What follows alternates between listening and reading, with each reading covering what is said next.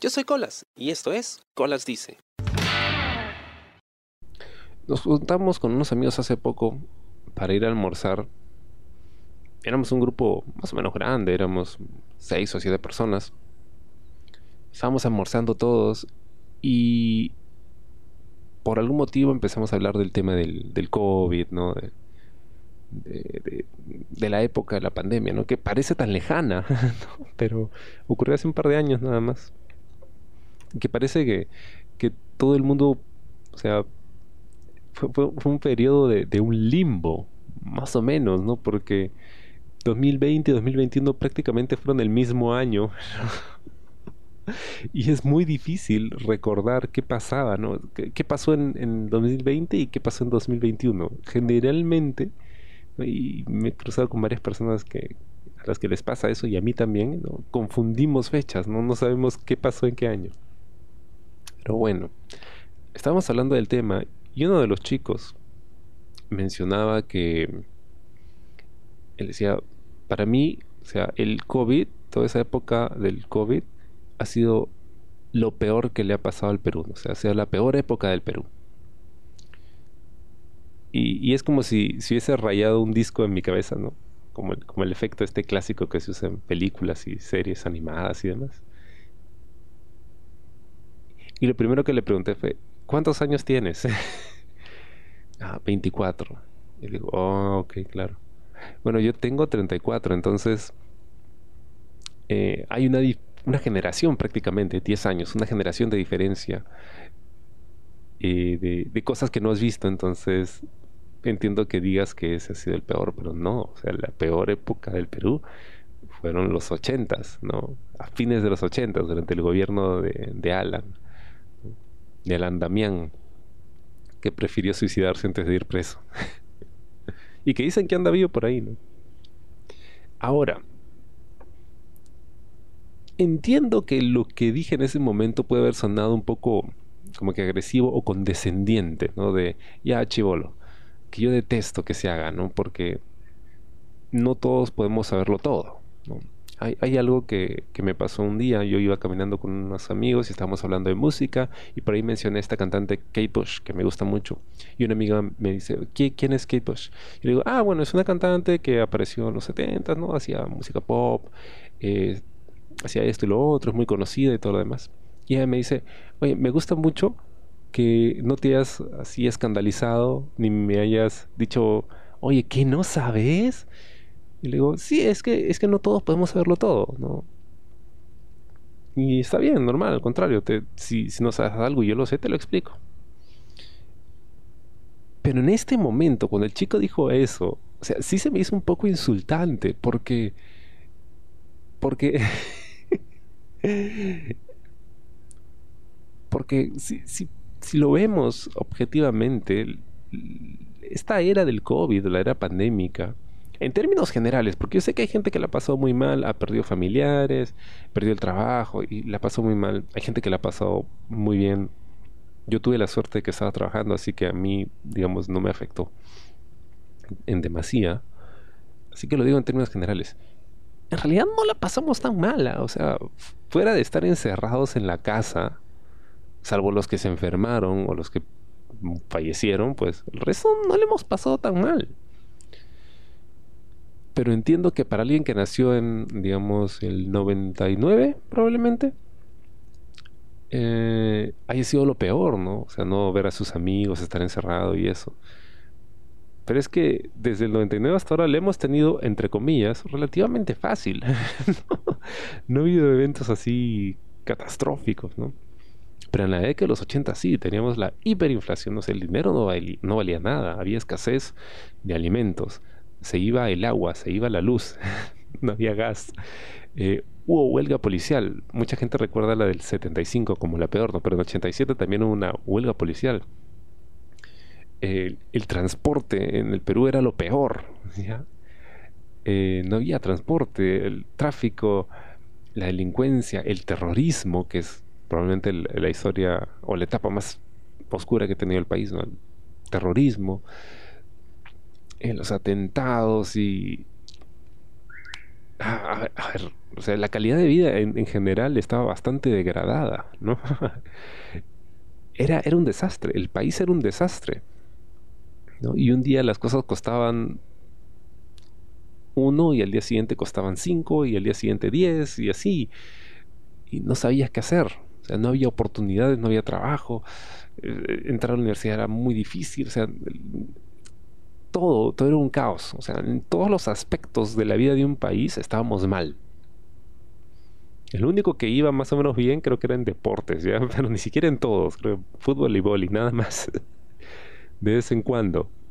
Pero todo lo demás estábamos muy mal. Entonces me sentí un poco herido ya y, no, sé muy bien por qué. Y es más, había alguien más en la mesa, un, amigo que también es base 3 como yo, entonces él reaccionó igual, es como que no, los 80 fueron peores. Es que me sentí ofendido porque no es de hace 100 años, o sea, esto es esto de los 80 es relativamente reciente. ¿no? Y esta persona con la que estaba hablando era una persona educada, o sea, había ido a la universidad em, y era de una posición económica, digamos, de clase media alta, o sea, alguien que tenía acceso ¿no? a información. Y sí me, escandaliza un poco y sí me, me, incomoda un poco. De repente más de lo que de lo que yo creí que me podría fastidiar el que no se enteren de esta realidad, por la que aún estamos viendo consecuencias todo este tiempo después. Y ese es el, gran peligro, el gran riesgo de no conocer nuestra historia. Y, cuando dicen, no, que uno tiene que conocer la historia, entonces la gente se asusta porque creen que tienes que saberte toda la vida del país desde el incanato. No, pero por, lo menos la historia reciente, ¿no? Los eventos más importantes para saber que hemos estado peor, ¿no? Y que esas cosas pueden volver a suceder si no tenemos cuidado, ¿no? Si no estamos conscientes de por quién votamos, ¿no? De cómo actuamos como ciudadanos y, demás. Em, y, su, digamos, su argumento a favor de esta opinión que, que compartió con nosotros era que peor que la época del COVID, no, si no había oxígeno. y es como que yo entiendo, o sea, yo sé que para las personas que estaban enfermas y cuya vida dependía de ello, el oxígeno, el que no haya oxígeno era pues lo peor que podía pasar. Pero nuevamente, a escala de un país, o sea, hablando en términos generales, ¿cuánta gente era esa? eran poquísimos y no puedes comparar la falta de oxígeno en algunos hospitales con la falta de todo lo demás. Agua, luz, alimentos, transporte y además vivir con el miedo del terrorismo, ¿no? Es cierto, puedes encontrar algunos paralelismos con el tema del COVID porque eh, durante esta época de la pandemia, eh, la gente andaba muy paranoica, ¿no? Desconfiaba de todos. Pero son dos tipos de paranoia muy distintos. Porque si en el COVID uno andaba paranoico de, del contagiarse una enfermedad, con un poco de información acerca de cómo se transmitía y demás, tú podías, eh, digamos, moderar ¿no? E, ese pánico que en muchos aspectos fue magnificado de forma grosera ya por los medios de comunicación y, y el gobierno. No se dio toda la información que tenía que darse, no se educó correctamente a las personas. Es cierto que era una eh, situación nueva para la que nadie estaba preparado, pero no se manejó de la mejor forma. Y eso ya se ve después de, ¿no?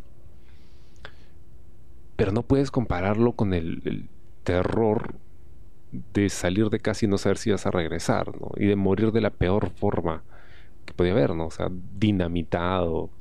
Porque tenía una amiga yo en la universidad que salía de estudiar en el centro de Lima en los ochentas y de repente explotó un coche bomba muy cerca de ella y así toda aturdida, ¿no? Se levanta del piso después de la explosión y lo primero que ve a su lado es la cabeza de una persona que había explotado con el coche bomba Ese tipo de miedo no tiene punto de comparación. ¿no? no sabías quién podía estar metido con los terroristas en las universidades. O sea, tú ibas a estudiar a la universidad y, brother, o sea, era, era caldo de cultivo esa nota. Había gente que estaba adoctrinando, había universidades tomadas. esa situación no la puedes comparar con el tema del COVID, pues, no puedes, es, es muy naif, es demasiado inocente, ¿no? Y ahí sí uno peca de ignorante. Eh, y yo entiendo que, no lo decía así como que menospreciando la situación, sino que, o menospreciando la historia, sino que no, la conocía nada más. Así de simple, ¿no? No la conocía. Pero por eso es importante conocerla, ¿no? Entonces, eh, mi recomendación fue, no sé, anda a tu casa, ¿no? Y pregúntale a tus papás, ¿no? ¿Cómo era esa época? Porque fue muy duro fue realmente duro y creo que no hemos tenido una época tan difícil como esa hasta ahora. Como país, ¿eh? como país. Así que eso, hay que conocer la historia. No, de, de verdad que me fastidió. O sea, me fastidió. ¿Ya? Y, estaba tratando de que no me fastidie. Y yo no sabía por qué me estaba fastidiando tanto. O sea, yo estaba tratando de mantener las cosas así, cool nomás, como que chill, no pasa nada. No, no, es que los ochentas estuvieron más difíciles. Pero por dentro estaba como que no seas huevón. ¿Cómo vas a decir eso? Eres un imbécil. de verdad indigna un poco. Porque es por cosas así que luego aparecen cosas como el Movadef o o estas, eh, estas fachadas de grupos terroristas que contaminan la mente de, los jóvenes que no conocen la historia. Espero te haya gustado el programa de esta semana y conmigo será hasta la próxima. Yo soy Colas y esto fue Colas Dice. Chao. ¿Te gustó el programa? Sí. Suscríbete y comparte.